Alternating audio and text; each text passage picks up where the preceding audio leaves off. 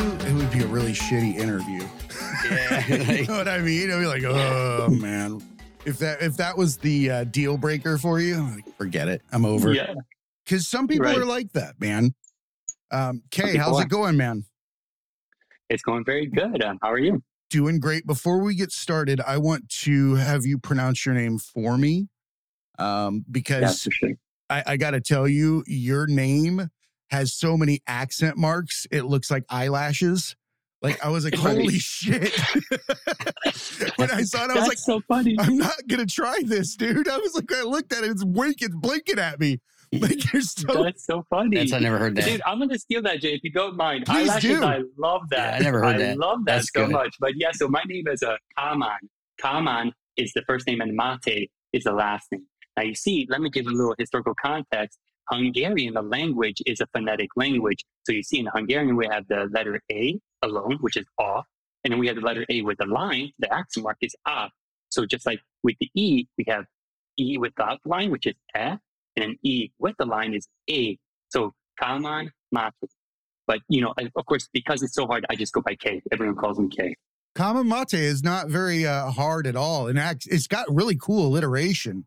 Like I like that, Yeah. but I can understand why you would have to do it because uh, people butcher the hell out of names, and they like to make assumptions about you. The more accent marks that are on a name in America, especially when you're in the South, the more apt they are to speak slowly, as if you have like some kind of mental incapacity, or they speak louder because they think that your ears Right. don't work. You know, because you Right. come from somewhere else. It's weird. I weird. love the I love the louder Of part. No, trust me, I, I know. What'd you say? I love the louder part. Like if someone's not English not first language, I could see maybe slowing it down a bit, but like where are you from? Like, why are you yelling? at they do that. You know, I don't understand. Right. well, Kay, I Uh. want to thank you for uh, coming on the show. This is a Tragedy Academy, a show created to bridge societal divides in a judgment free zone using candor and humor. Um, Kay is here to discuss some really interesting topics and has a very broad background in philosophical and biblical studies, as well as a life changing event that he wants to discuss with us. I- I'm super fascinated with all of this. So, welcome to the show, Kay. Um, Gary, Yeah, glad you you're much here as having me. well. Um, anything you got going on, Gary, before we get started? Uh no, nothing really. Uh same old stuff, just uh trying to make cool shit and you know, get it out to the masses. So hopefully there's some new cool stuff coming.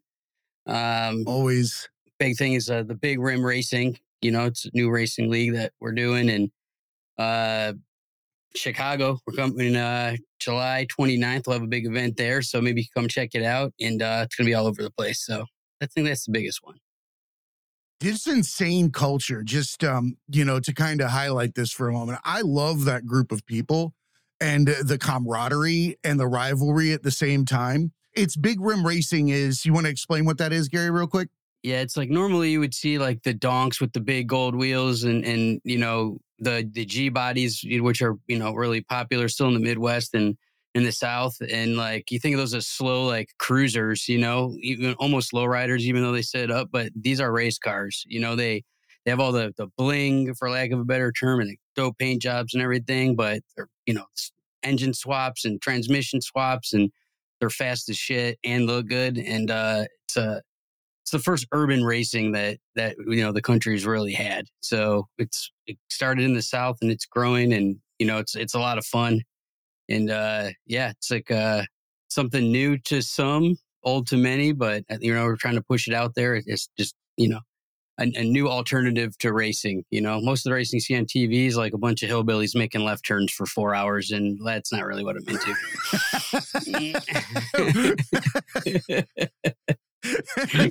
well, it's not Family Guy. It was like, go in a circle, advertise stuff. Go in a circle, advertise stuff. Right. but enough Gary, you're gonna have to let me know the location of this right event in Chicago because now I'm, I'm very curious. I'm gonna have to come check it out. Yeah, I will definitely. Uh, I'll send it your way, and um, it's technically Wisconsin, but it's like like right over the border. But I'll I'll send you all the info. Nice. It'll be cool. Yeah, Sounds Chicago people are used to that because you have to get to open areas to do anything fun. Um, otherwise, you're. I lived on uh, State Ninth for for a couple years and uh, Oh, loved it there. Uh, where are you at in Chicago? Okay. Yeah, I'm specifically in Old Town. I'm on LaSalle. Nice, nice. That's a Yeah. beautiful area. Yes, it really is. No, for sure. Exactly. Uh, when we moved to Chicago recently, we moved just recently, March 11th of this year, we moved from uh, Durham, North Carolina. That's where right, I did my graduate studies at Duke. But we just moved recently and we thought like, hey, if we're going to come to Chicago, we might as well have the real experience, like the actual Chicago, That's like what we did. downtown, because, you know, so well, you know, so many people say, "Oh, like you know, I live in Chicago. Like, where at? Oh, like all the way out here in the I'm suburbs." in Like, Naperville.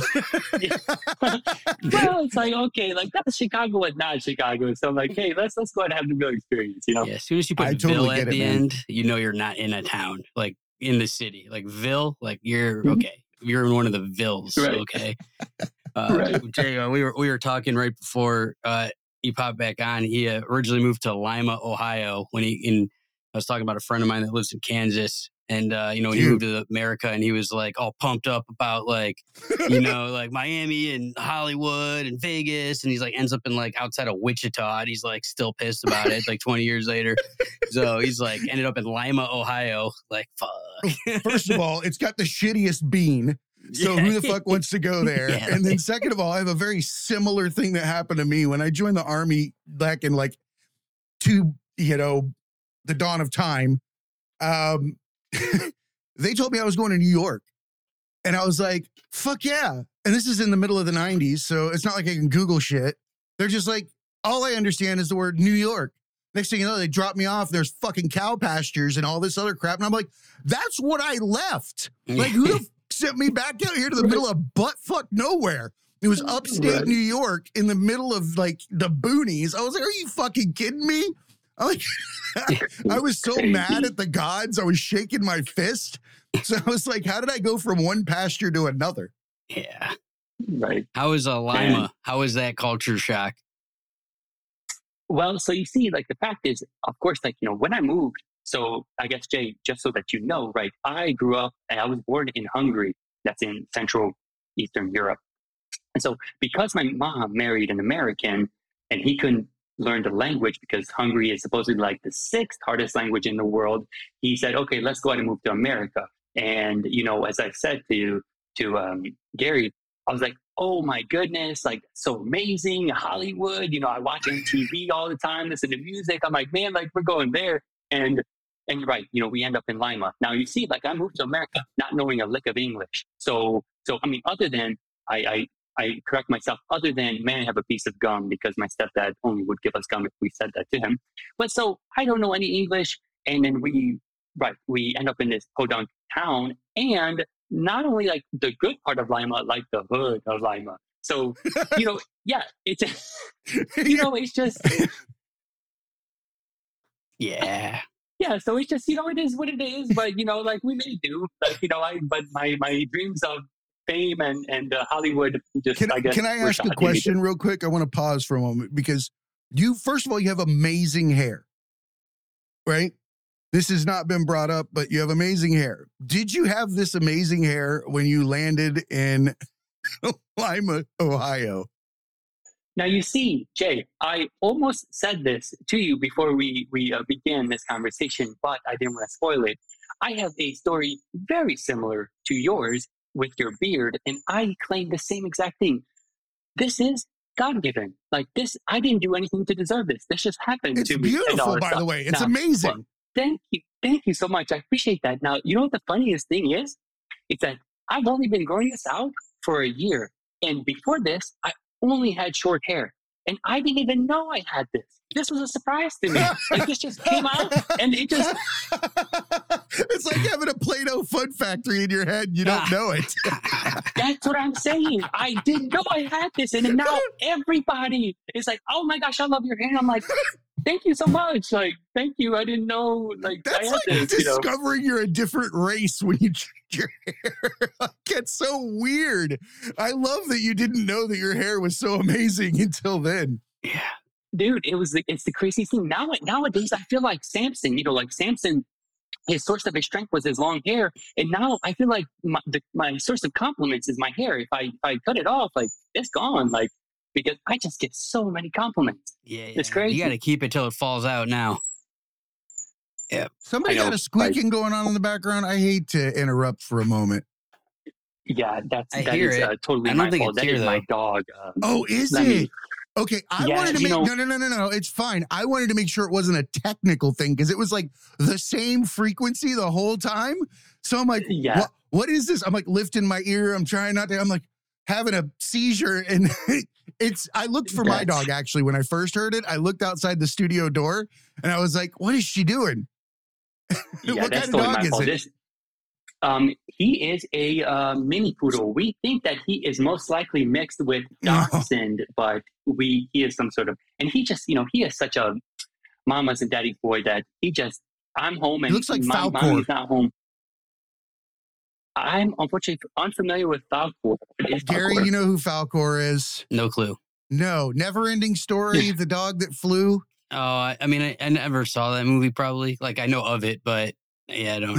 you guys suck. Yeah, Sorry, Jay. wasted a whole great reference on that. yeah, I'll Google I'm it and like Let's go back to talking about Lima or Lima, Yeah. Ohio. it's America's But, bean. Yeah, America's bean. Man, I'd like to punch the guy that handed those out first. Like, who picked that up, ate one, and said, let me have two? Yeah, who knows? it's probably all that they had Hungry. wherever they were. But yeah, like Hungry. Lima's like in the probably like the most remote part of Ohio. It's like in the middle of like Dayton and Toledo, kind of, and like on the west That's correct. side. It's like not really. It's about as far as you could get away from like a big city in Ohio, probably. That's how I grew up. Yeah. Very rural. The hood is not the hood. The hood is socioeconomic versus race. And it's very bizarre. It's like a poor whitish type of scenario. Florida and Ohio have a highway that no other has. There's like a direct flight between Ohio and Florida every single day. Yeah. Of course, exactly. All the snowbirds, they're like, yo, like, get me out of this cold weather. Yeah, and, yeah, Gary and I were just talking exactly like, uh, you know, right. We, you know, I moved to Lima, Ohio, now I'm in Chicago. And, you know, we just recently moved to Chicago from Durham, North Carolina. And so we, we experienced four years of great weather. And so I was so reluctant to come back to the cold, but, you know, it is what it is, you know. Chicago is its own world. I love Chicago and I hate the rap that it gets and the way that it's portrayed in the media because that city is so safe to walk around at any time. Great food. It's all Midwestern people. Nobody's got a bad attitude. They're holding That's- doors. They're nice. I'm like, I don't even understand why it gets portrayed eh, because they look at this microcosm that they've created. Like, you know, they've put all these people into a box, and they poke them with a stick and take pictures. You know, it's fucking ridiculous. And and report that as what the city is, you know, instead of getting in there and uh, helping and focusing on the problem that they're creating.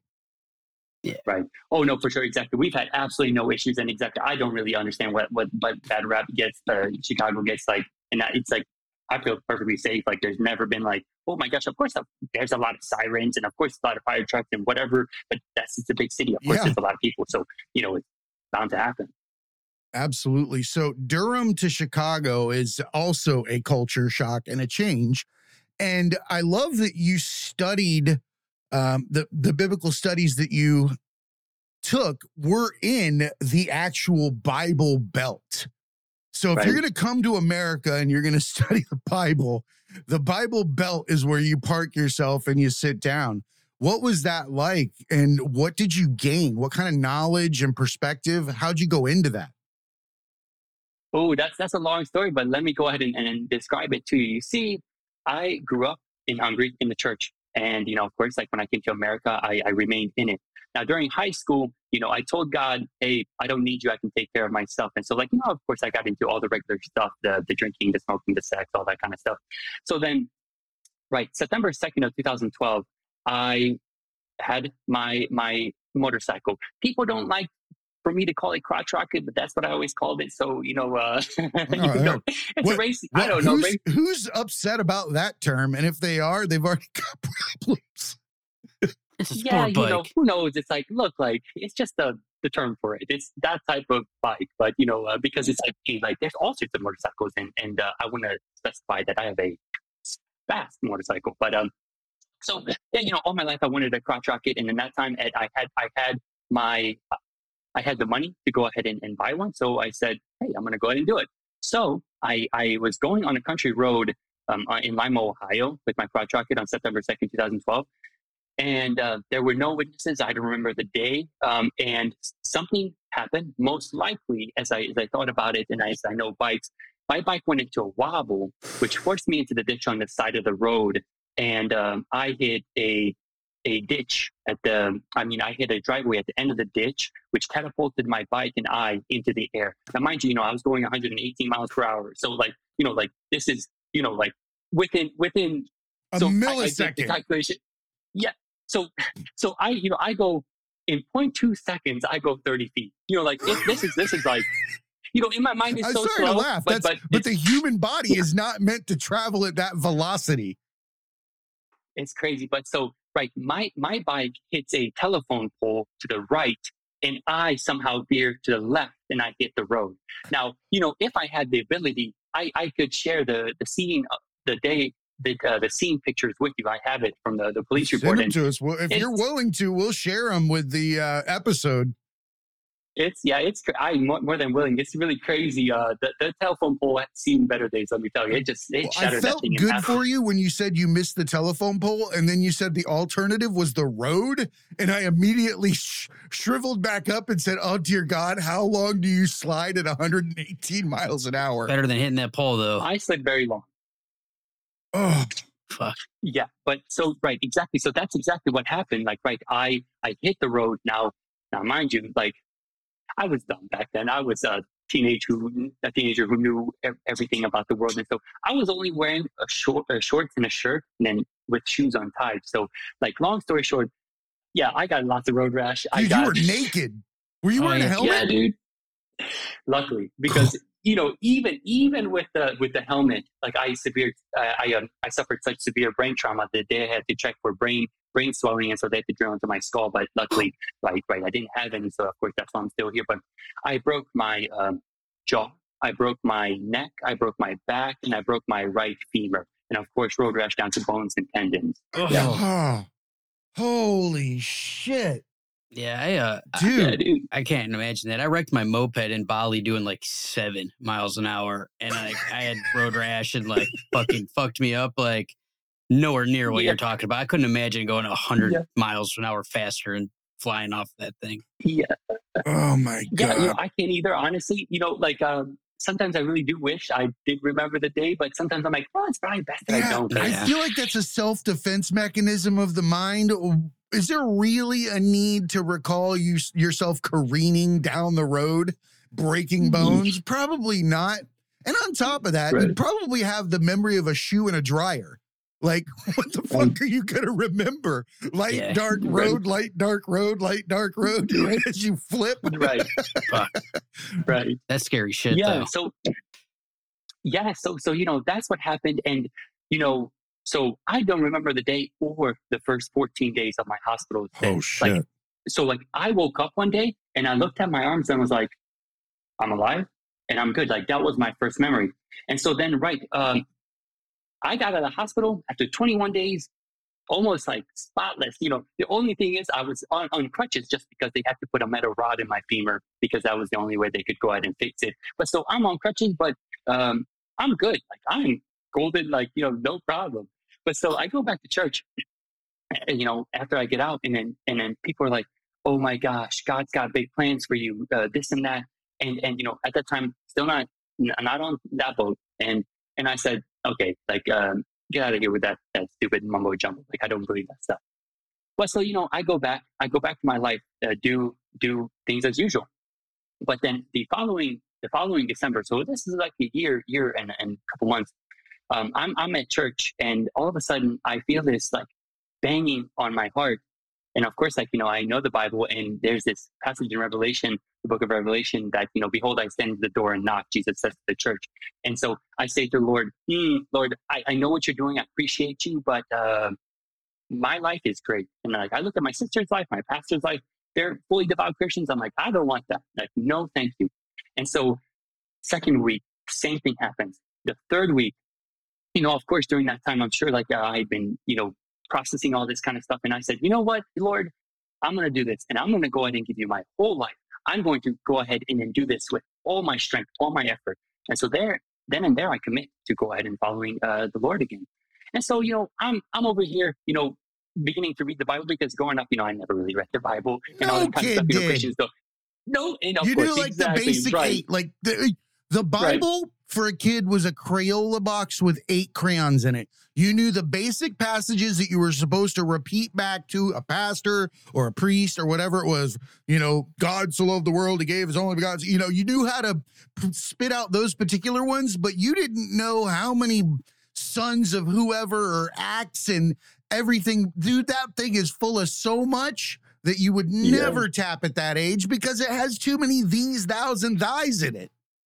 Yeah. So so you see, exactly. I don't know the Bible, so I'm like, okay, well, hey, let me go ahead and begin reading the Bible. So as I begin finding, uh, you know, things in the Bible and in learning about God and stuff, I start to remember me going back to church and people saying that God's got big plans for me. And so then now that I'm I'm Christian, I'm like, you know, maybe God does have big plans for me. Maybe that is true. And so now, you know, I'm in this like searching stage. Like, okay, so then what is it? Like, like I live in freaking Lima, Ohio. Like, you know, like big things happen in like uh, LA, you know, New York. Like, what's going to happen here? So, you know, I'm searching and searching. And so I, I, after high school in 2012, I enrolled in um, Ohio State, the Lima branch campus. Ohio State University. I got excited for a um, second. has a like, yeah, so I, oh, Lima. yeah, I got excited when he said Ohio State. I'm like, yeah, oh, Lima branch. Yeah, right exactly right right exactly. That's, that's not not exciting at all. But so you know i i couldn't finish the first semester because of my motorcycle accident. I missed too much but then i i go back finish the spring semester of 2013 and then of course like uh, continue on the spring the fall semester of 2013 now in that fall semester of 2013 i found find out about this multi-level marketing opportunity called Vemma now by this time Vemma is no longer a mlm company because uh, of stuff that happened, but they still sell the product. But you know, I see these twenty year olds with uh, BMWs, Mercedes, making all these millions of dollars. I'm like, okay, that is my ticket. Like that's what I'm gonna do. And of course, like for me, I'm a very passionate in- individual. When I set my mind to something and get passionate about it, it's like it's done deal. Like you know, so so I I enroll in it and I and I drop out of out of college. I said I don't need this. Like I don't need this this degree to to do this company. So because I drop out, um, my my mom kicks me out of the house. Says, hey, okay, if you're dropping out, like you've got to get out of here. So uh, I am dating this girl that that uh, I work with, and I move in with her. And you see, you know, both of us were like, "Yo, there's nothing going on in Lima, Ohio. Let's go ahead and, and go to Columbus, Ohio, where my older sister is going to the Ohio State University in the actual Ohio State."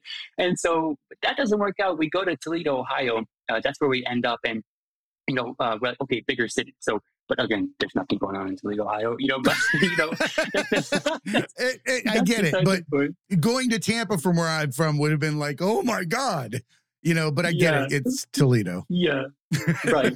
So, so, so you know, I'm trying to do this Christian thing.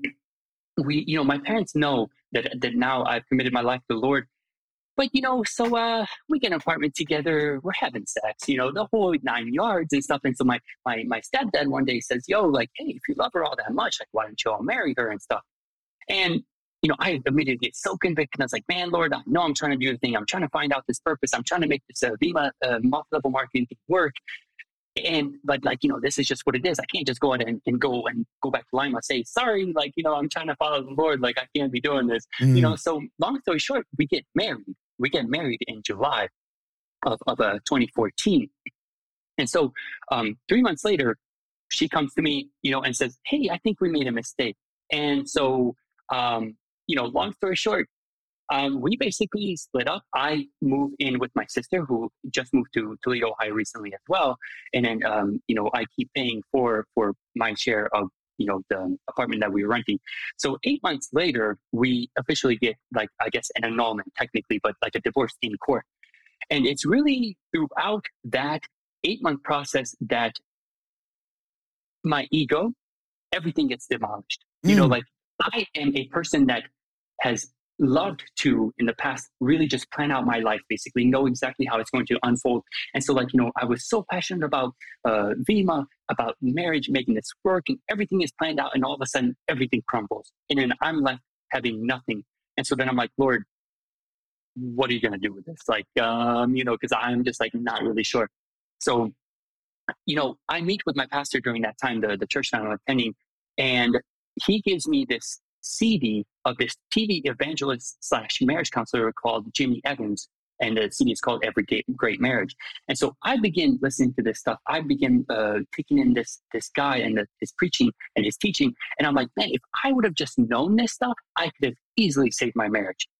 Now, so I, am getting passionate and, and, and trying to like digest more of this stuff. And then one day I'm praying and I'm like, man, like, what if I could save people from going through what I went through?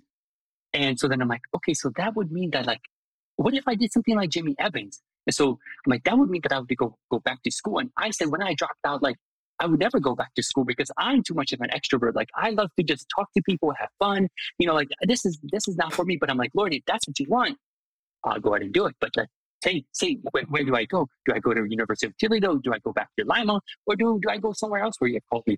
I'm like, let me know. So the next the next um, the next weekend, my my pastor and I meet, and he said, "Hey, um, um, I want to let you know that um, Great Lakes Christian College is um, offering a student one year free tuition to to one member in our church, and and right, we want to give it to you." And I said, "Okay, that's too good. Like that's where I'm going." Now, before, like you know, trust me, um, Gary knows this. Ohioans don't like Michiganders, and Michiganders don't like Ohioans. So I said, that's one place I'm not going to go is Michigan. But but uh, I said one year free tuition, too good to be true. I said, okay, that's how I'm going. So mind you, I enrolled in Great Lakes Christian College with the the psychology slash uh, counseling major. Now you see, um, midway through my first semester, I was taking intro to biblical interpretation, and my my my professor and who became my mentor ultimately, he showed us the complexity of the Bible, which just completely blew my mind. And, and that's when and there I decided that I was going to go ahead and switch to the advanced biblical studies major. I was going to get my master's, I was going to get my PhD, and I'm going to go ahead and teach this stuff for the rest of my life because I'm like, people need to know this kind of stuff. Like, why was I never told about this stuff? So, like, let me quickly give you an example. The illustration that he provided was Solomon. So, in in in Deuteronomy, I mean, um, in the book of Kings, Solomon says, oh, that he's got, you know, this many, this many wives, he's got this much money, he's got this many horses. And, you know, in the American church, that was like, dang, that was the glory days. That was like, make Israel great again. Those like glory days of Israel, let's just say.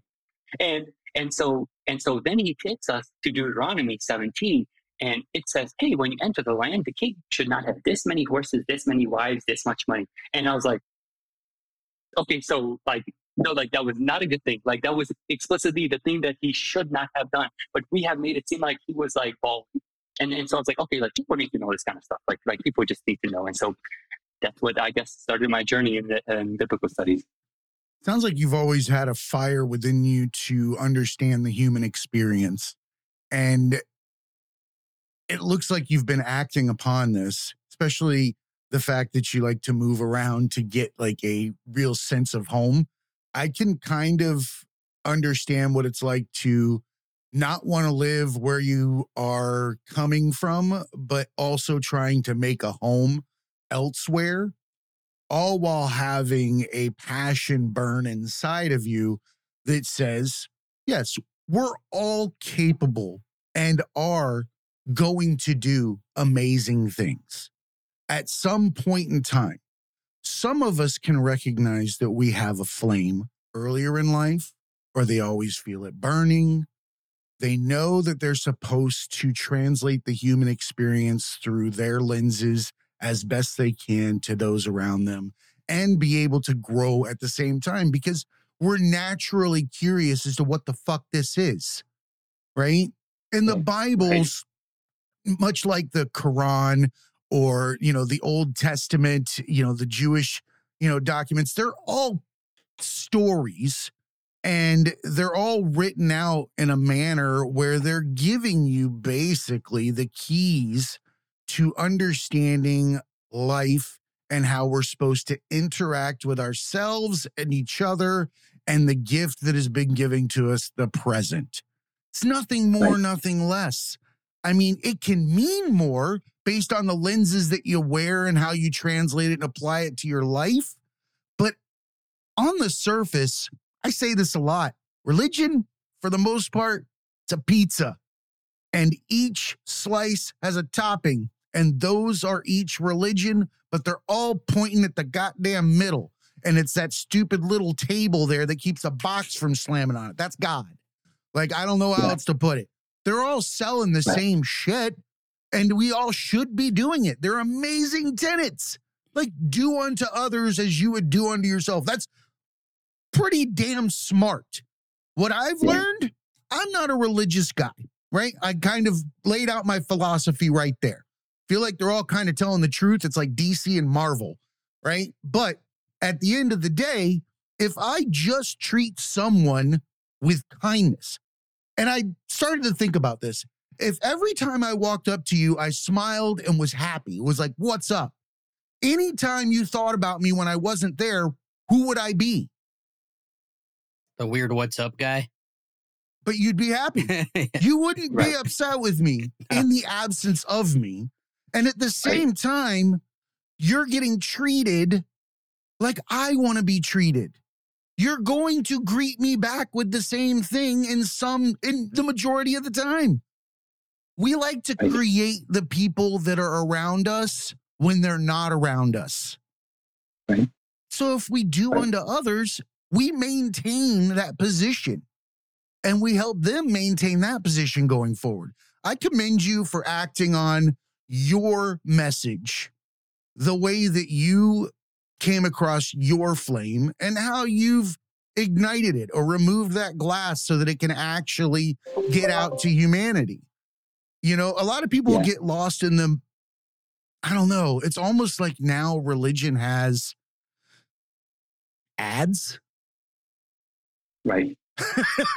like it's it's like when you're scrolling through it it pops up that basic eight like i was talking about the kids crayola box and it doesn't let you look under it Yeah. Yeah, and then of course, like you know, um, don't even get me started on on like you know American Christianity um, nowadays, and and just religion, and like of course, like the divide that it causes within our world, because that's just a whole other topic. But uh, you know, right, um, Jay, I, I appreciate that, you know, but I do want to let you know that uh, right, the story continues, and and it it gets much much much more complicated, and so uh, yeah, um, if you want me to share that part and how it com- how it got complicated, uh, I can do that as well if you like. so are you speaking in the historical sense as to how the biblical portrayals have been misportrayed or given that's seasoning depending upon who was writing the edition um something along that lines or the canonized books versus non-canonized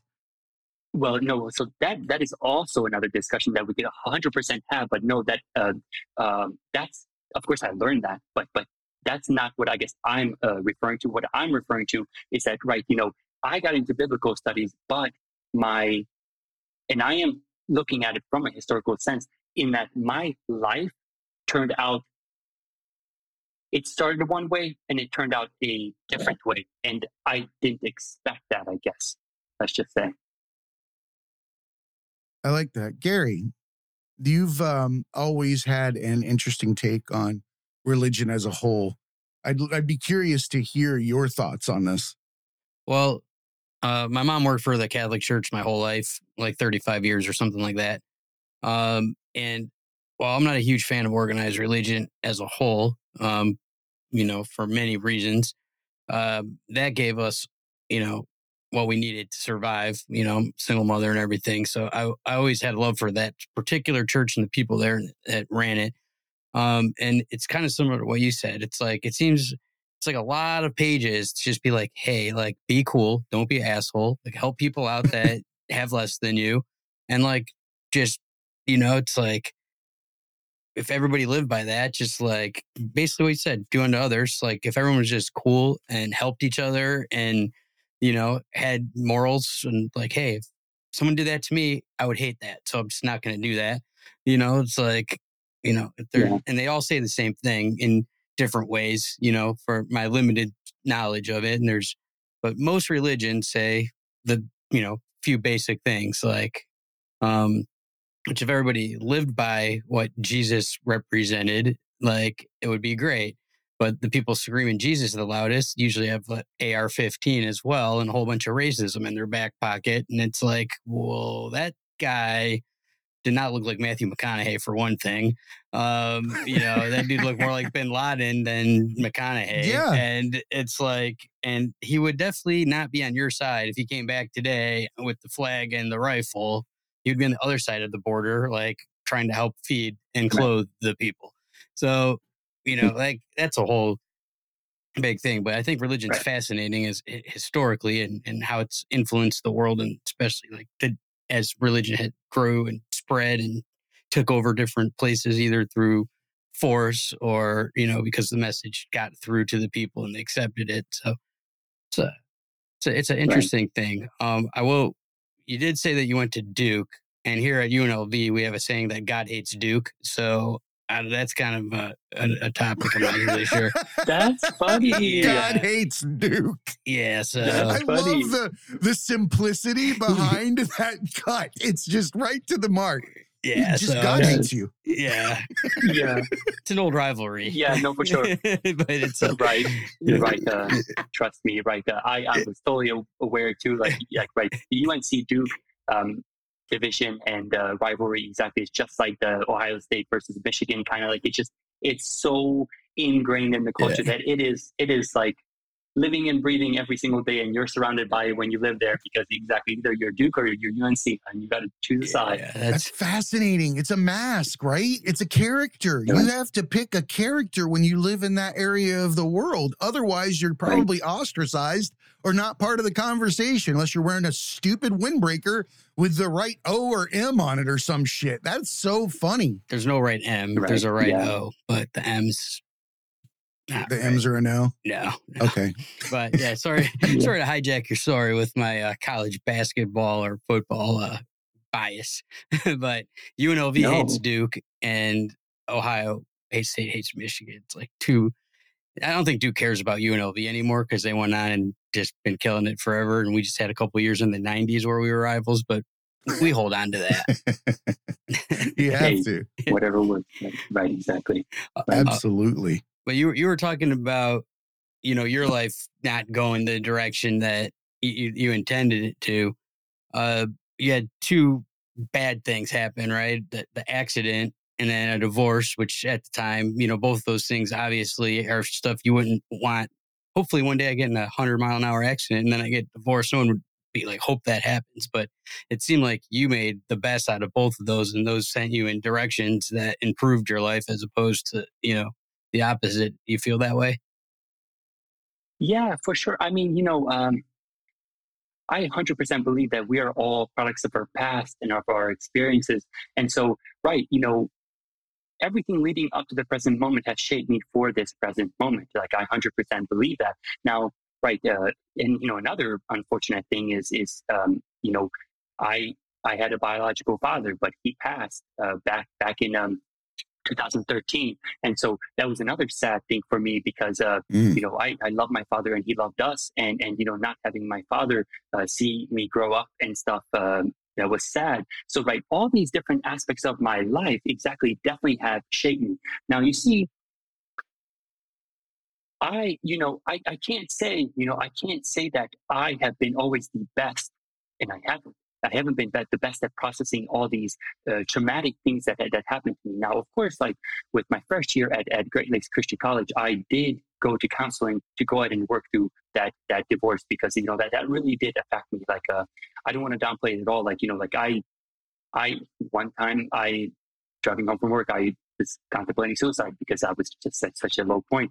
But you know, um, exactly like you know I, I, focus on the fact that you know there's so many people that love me so many people that that um, would would not want to see me die so you know I, I i worked through it but right, exactly. All of it has has led to where I'm at, and and it has all influenced my thoughts, my philosophies um, about right life and, and people. Yeah, I mean, um, I don't know, Gary, if I guess that that gets at what you're trying to get at, but um, yeah, it's a you know people the past is in the past, and like I, you know, I firmly believe in leaving it there, but also it it it, it it's the you know your thing of Play-Doh and your and all your experiences like mold you into the person. So, you know, while I try not to dwell on things in the past, you know, I do try to learn from the mistakes I made and also the things that went well. But yeah, like if you didn't go from Hungary to Lima to like all the and the people that you met and the experience that you had, you'd be a totally different person, you know, then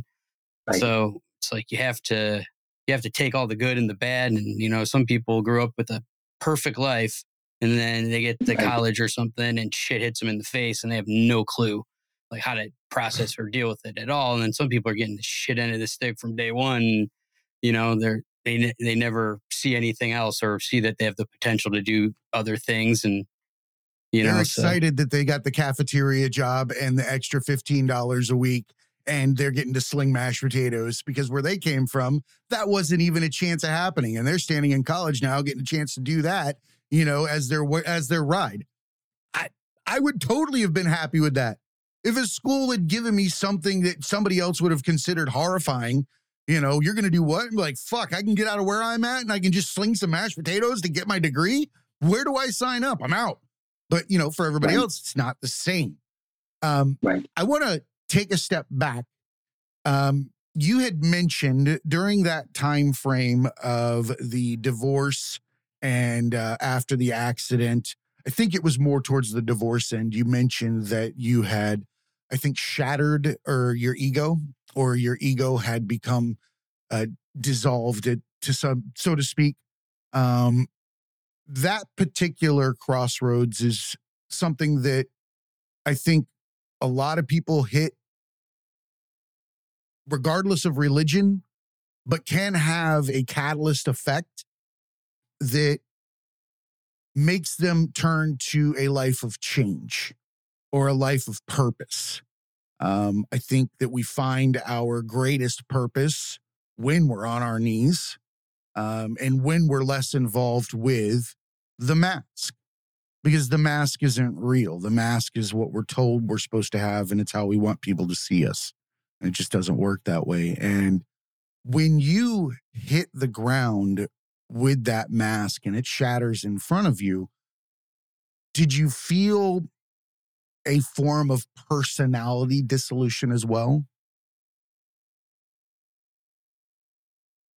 I would say during that time, not as much as recently, because the fact is, you know, I wanted to mention, you know, the fact is, I also, in much more recent history, had another, like, right, you know, ego, ego death, um, or like at the time when my life just uh, fell apart, you know, didn't expect it to happen. So at that time, I would say not as much because, like, you know, mind you, Jay, I am in, I'm importing, I guess, this ego lens and these things that I know now back into that time. Like, mm. you know, at that mm. time, I did not know about the ego. I was not philosophically minded. Like, you know, my, not, not to, not to uh, be mean to Midwesterners, like, you know, I, I I was simple minded. let's just say, you know, like, um, and I'm just looking at Gary as you're saying this because I just want to see how this floats across the room.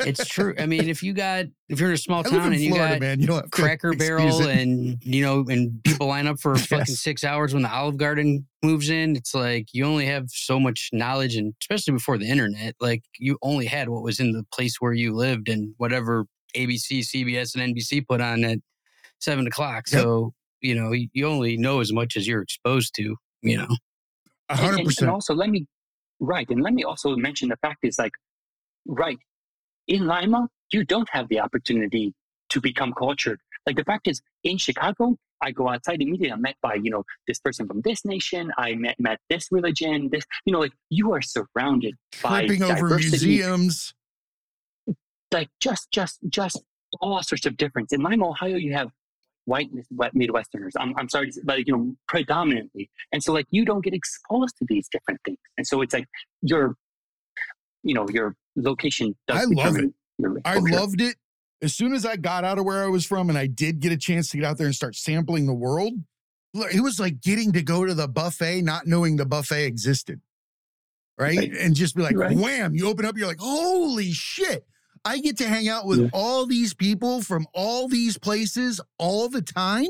Like, I don't have to wear a mask because, say, you are in this small community that is you know, has the limited amount of information that it's consumed and it's generational, because those communities are, they're super generational. Everybody knows who everybody is, that kind of thing. So I don't know, man. I just think that we're, ah, Yeah, I mean, even in Cleveland growing up, we had white people and black people, and you had white neighborhoods and black neighborhoods, and very few that were even intermingled between the two. And like, you know, we had one Asian restaurant and like it was Japanese and turned out that it was owned by Korean people. And then, you know, like we had some Puerto Rican dudes that everybody thought were Mexican for half my life. And that was about it. You know, when I came back from Japan, I had somebody ask me to speak Japanese to someone at one of the Asian restaurants or the sushi restaurants. we're. I'm like, it doesn't work that way, Chief. I was like, that person's from the Philippines. That person is Taiwanese. That guy's Spanish. Like, if I start doing this, I might as well just cross a border somewhere in Europe and try. I'd have a better opportunity of them understanding me if I crossed a border in Europe than I would if I tried to start speaking Japanese to this dude that's Sri Lankan. You know, like Right. this is not going to work.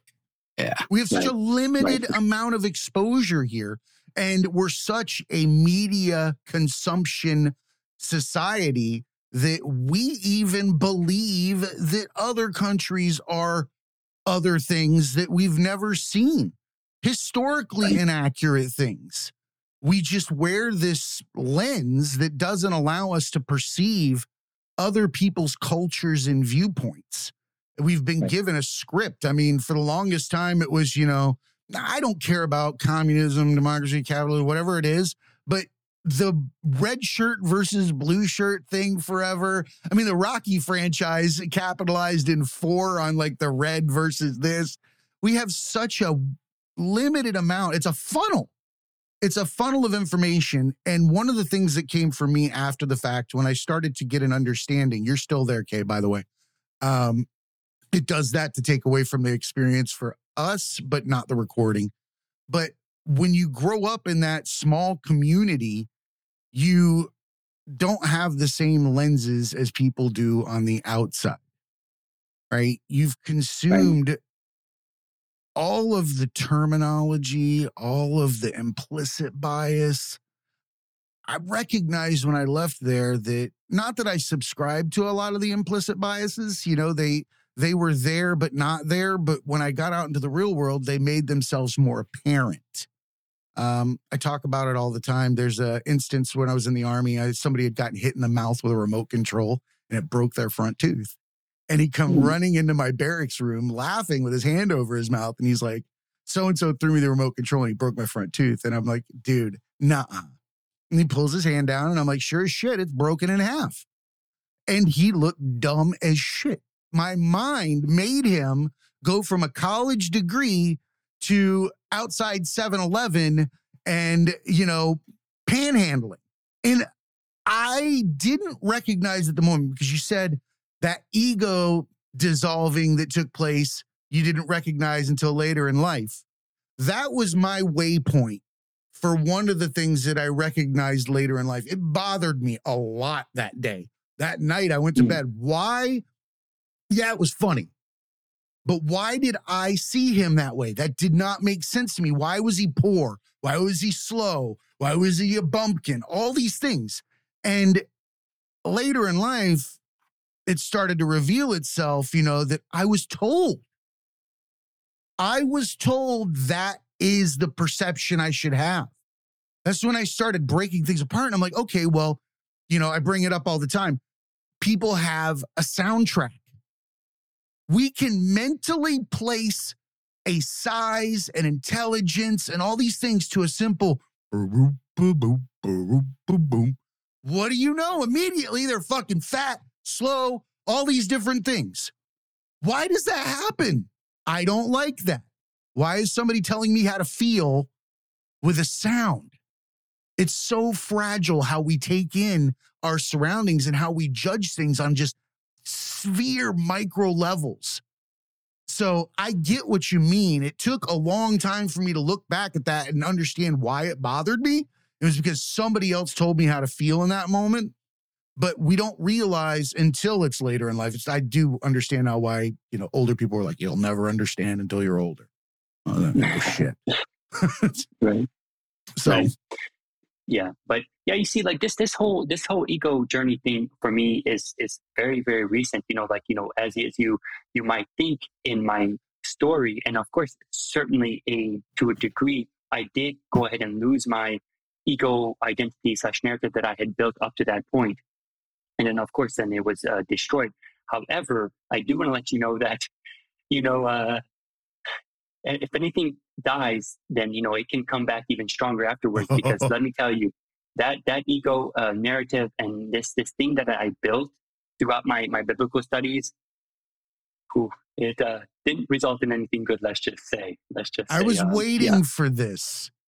I was waiting for this because you had submitted a video and the way that you spoke to your situation, your life, your path that you had uh, taken, you would expect someone to focus more on the fact that they had wrecked at 118 miles an hour.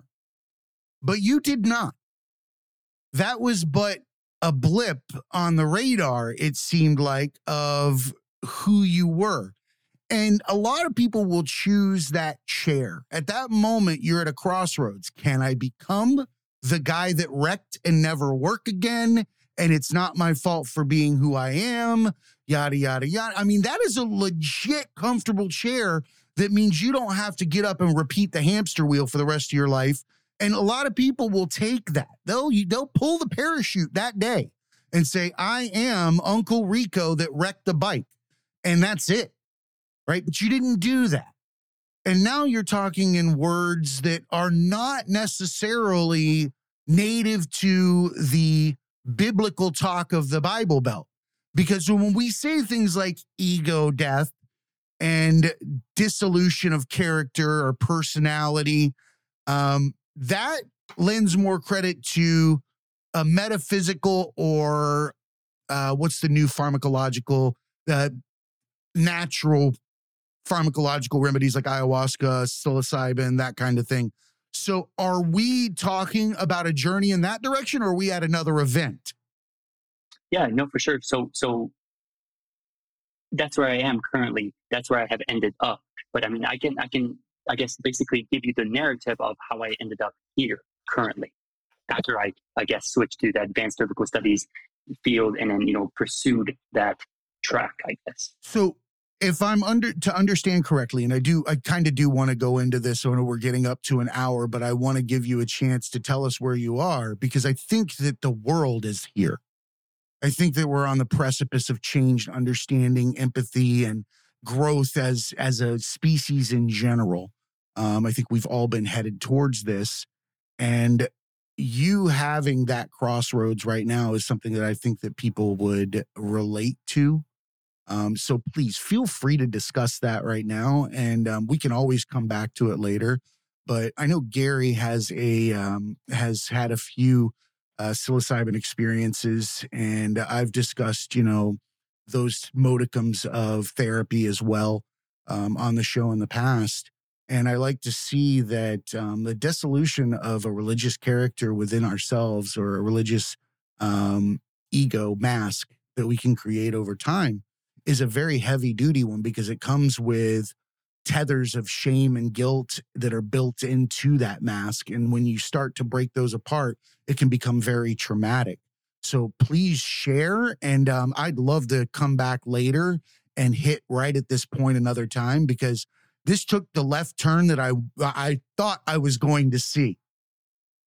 Yeah, no, for sure. I mean, uh, you know, the fact is, Jay, I, I 100% respect your time and stuff. Like, I don't need to share it right now because, you know, uh, it, it's Please quite do. the story in an. Okay, Yeah, I'm Okay, curious. well, then um, I. I yeah, you can't leave me hanging like that. it's it's the best, but uh, I want to give full disclosure. The stuff that I'm about to say is crazy, and I know.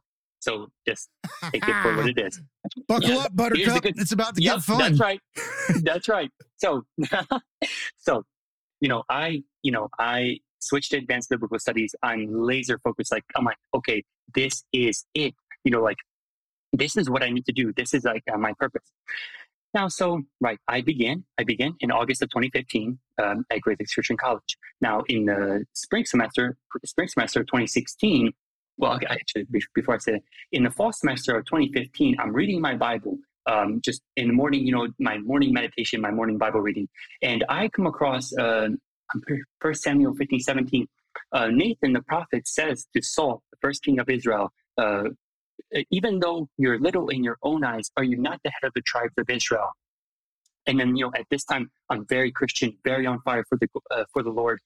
And all of a sudden, I feel this like, like uh, presence and I get uh, goosebumps all over my body. So I, at that time, equate that, okay, this is the Holy Spirit.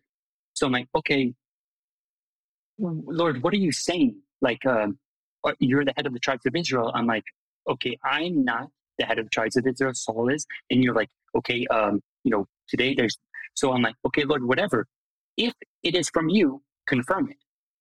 I know it sounds crazy. Three days later, three days later, my, my, uh, my coworker, not Christian, you know, we're just, you know, coworkers. And all of a sudden randomly says, you know, okay, you know, I could really, I could really uh, imagine you being a king in the next life. And immediately I'm like, Gary, man, you're such a shitty friend. You don't tell me things like that. Like I would- you're supposed to greet me with like, I, you need to step up your game. He, he gets friends fucking show up and be like, bro, you're gonna be a king next fucking life. I'm Yeah. kidding, dude. You're a great friend. that's great. Yeah. I'll but work so on that. to- Gary's Oh. motto is hype your friends, by the way. So that was the meanest thing I could have said to him. But it, it Oh, just but it was too easy of a joke. Yeah, you're a king in yeah, this I love life. it. No, I love it. What's that, Gary? Yeah. So you're a king in this life. I don't know about the next one.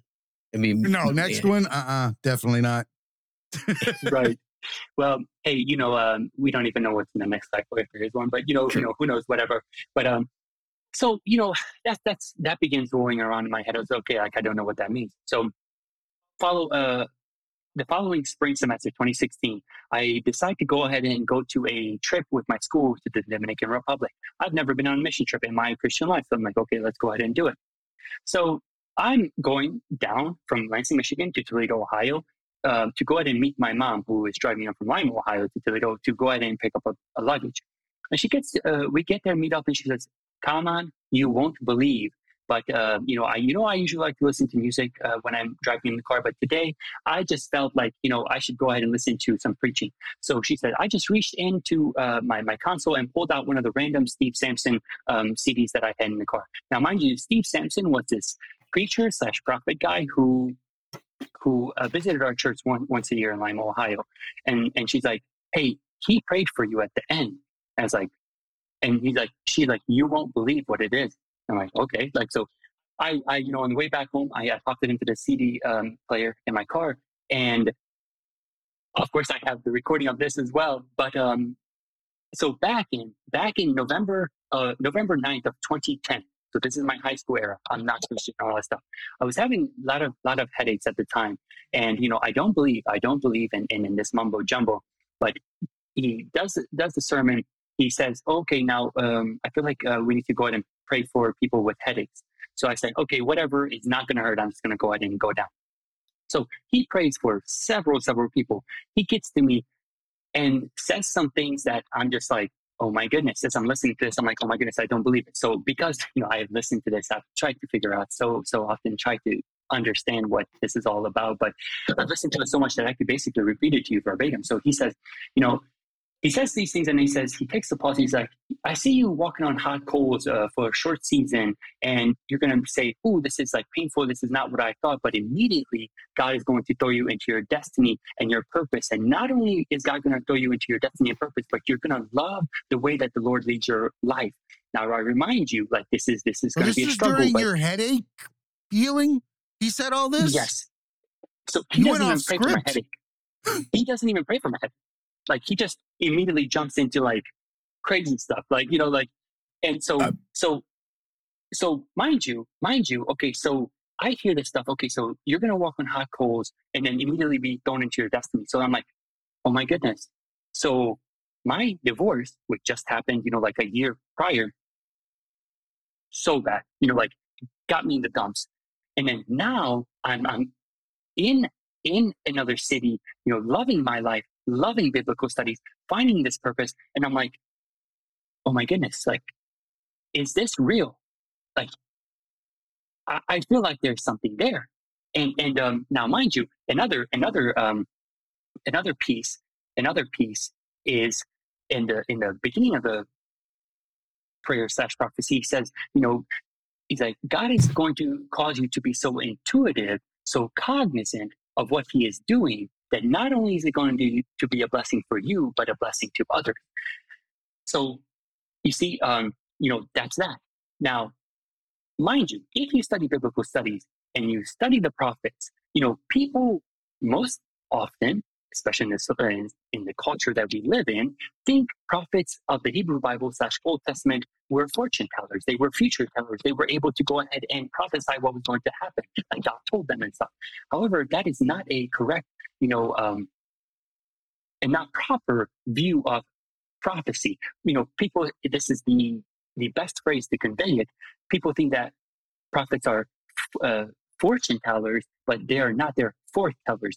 They were able to read the signs of the times and instruct the king on what's going to happen. So, for instance, the prophet says, "Hey, Babylon is going to come get us." And now, how was he able to go ahead and say that? Well, because he they started and got to Syria. Then they were go- going in the Fertile Crescent, and they were going to hit Assyria next, and of course, naturally hit you along the way to it to Egypt. You know, this is like a, a, the ability to read the signs of the times. based on the actual signs around that are happening. Like, okay, this group over here has become angered and they're starting to have some political unrest. And this group over here has, you know, advanced from here to here.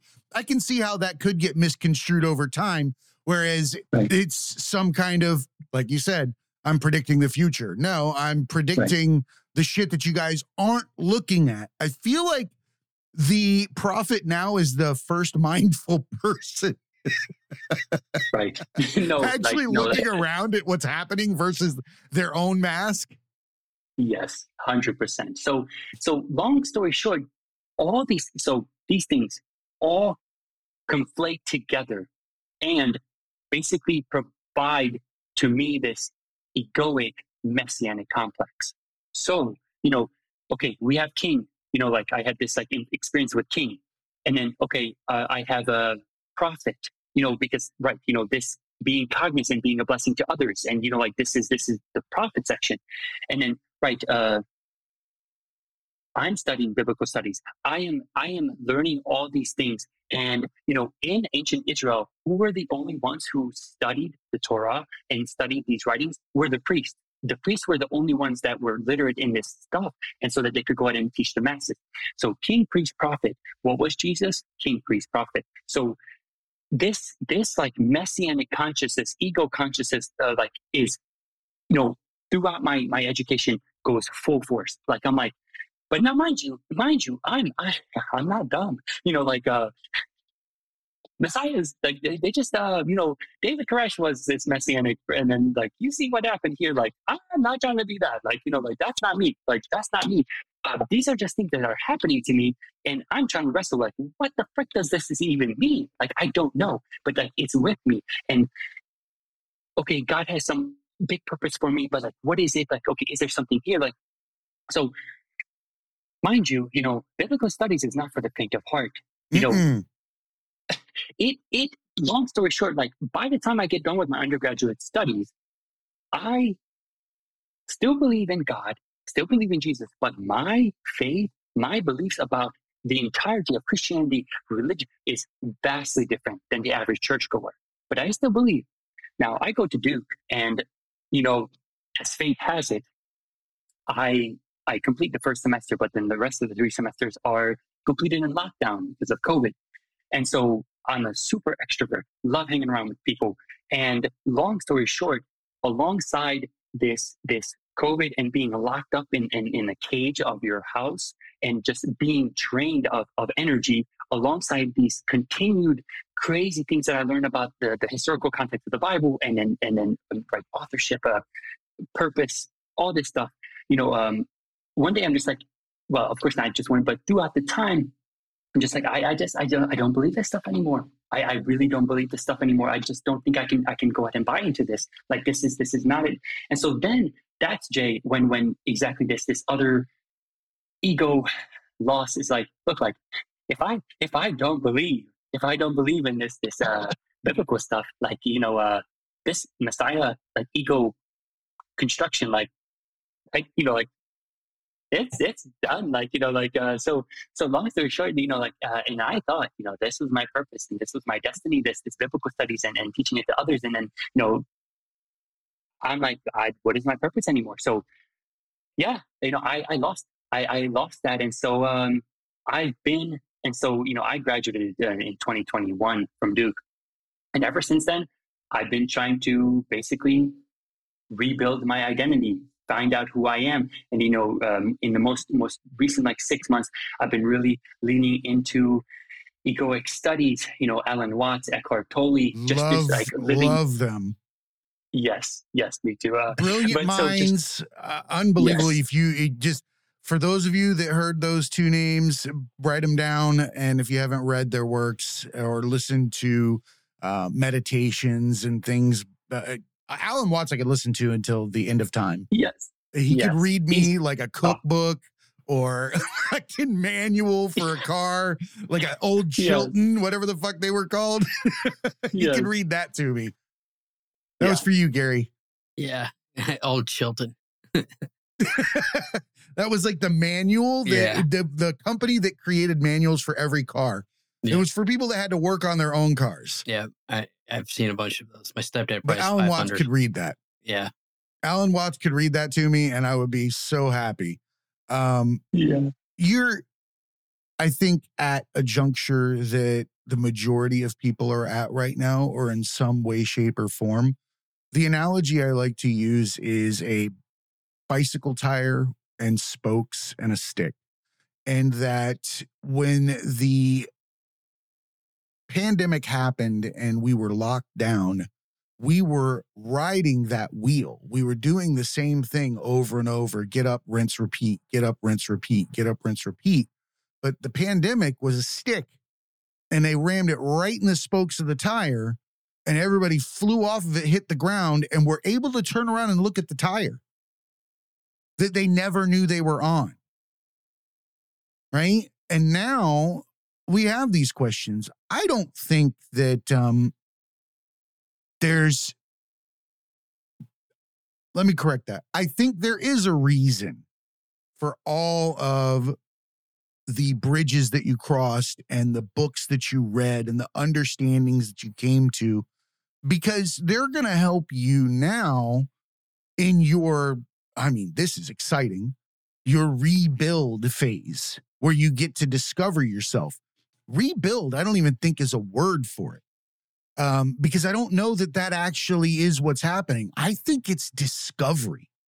I think it's revealing who you were the whole time and getting to fall in love with Kay. Who was Kay when he was a kid? Who was Kay when he was dreaming? Who was Kay when he was playing alone? You know, and who is Kay now to the world? And I think that that's going to probably be some form of interpreter, an interpreter of teachings that were meant for a different reason, that have messages that have been misconstrued by greed and domination, you know, or material items, whatever it is, they've uh, twisted and turned some of the most simple things. These parables and stories that some are real, some aren't some are, you know, the understandings that you get from what you saw. That doesn't matter. If you break it down to the core, you get to see the simplicity behind it. You know, the right. it all goes back to the same area. A Mesopotamian river valley, kind of grew from there. You know, You're heads right. out to India, heads up north, You know, you got a Right. line from down in Africa, you got a few that hang out over here in like uh, the Middle East. They never move. You know, get a little Caucasianist. You know, and you go up around the left. You know, pick up Right. some of the white or the blue-eyed devil around uh, Germany and France, where I come from.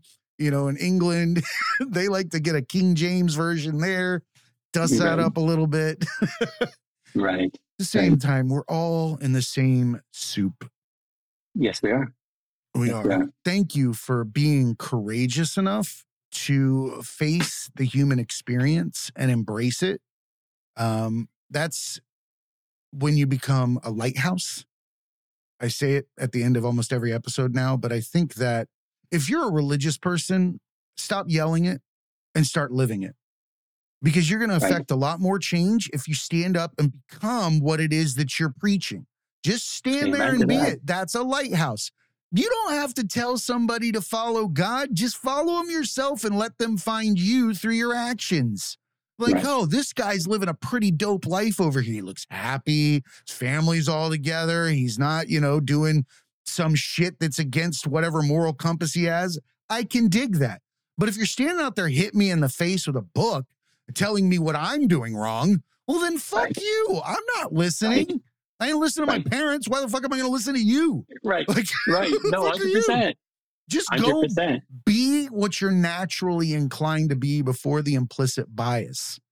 Once you become that, then everybody's going to come to you. You're going to be the guy that's smiling every time you meet someone, and you'll be the smile when you're not there. Right? Right. So I appreciate you, and I appreciate that you're willing to put something so personal out there because I don't believe that anybody was waiting for that or ready for that left turn at the end, which. I love that um, because it shows growth. That's not to say that I'm knocking religion ever, because I think if it provides you a moral compass and you do good things and you're not discriminating against others, rock on with your bad self. Wish I could have the same belief. Man, would it be cool to be able to throw it up to something higher than myself? That would be great. I'm too much of a narcissist, though. I feel like I've got to Right. control it all. Right. Oh no, hundred percent. No, hundred percent. Yeah, exactly. Right. Uh, you know, of course, I try to be hundred percent exactly understanding in that sense that hey, if that religion works for you, great. Please do it. If it makes you a better person, please do it. Yeah, exactly. Just don't be hitting people out on the street or anything like that and running some more wild ass agenda. I got too much shit Please in my don't. own lane to be worried about. Gary, Exactly. is there anything you want to close up on? Nah, like uh, I wasn't expecting that turn either. It's it's it's tough to deal with, I'm sure, because not only is it like your career choice, which you got deep into through all the education and time and money and effort, but it's also like your belief system too. We're so intertwined that you know to change everything. like, most people don't do that. You know, I'm a television producer, but you know it's not like my religion or whatever. Like if I had to change like what Ah, I shit. believe in in a way, and like also shift like my whole career path and everything. Like that's a hard turn to deal with, and it's like it's also it's harder. You know, most people don't. Even if they start to feel that way or whatever, they'll just stick Too in the rut forever. You know, and you know, for you to feel that way and, and act upon it and realize you have a lot of life left and a lot of things that you could do that are going to make you happy and you know serve your actual purpose instead of you know sticking to it because you've been doing it you know it's like it's like you know Your hair is a metaphor for this whole entire I was, I was just going to say that You know? It is. You're rediscovering so much. And who knew you had such a beautiful inside there that you get to Uh-huh. experience now? That's fucking awesome. I love that so much. I'm going to use that. Yes, You that's should. wonderful. You Huh. should. it's like when because, people I mean, Go go ahead. ahead. like when people get out of the army, like you, you know, uh, like can't have a beard ever or anything. Like the first thing anyone Fuck get, that. does is they just grow the beard. You know, it's like it's a sign of like, you know, I could do it. I could be free. I could let the beard grow. You know, and it's like if you had, if you're like, you know, in front of church people all the time, like they would judge you if you had big, long, like curly hair. Like they oh, he doesn't look like a pastor. Pastor's prim and proper and has a perfect haircut. Right. And then I guess these don't look like pastor material. Holy shit, you kept those covered the whole time. How do you do something like this? This dude, like, you sprung like a whole bunch of hair, then just threw up some fucking sleeve tats. Yeah. And Yeah. I love this. And I'd like to go on record that further out, let's say a year, I'd love to check back in, see how this journey is going.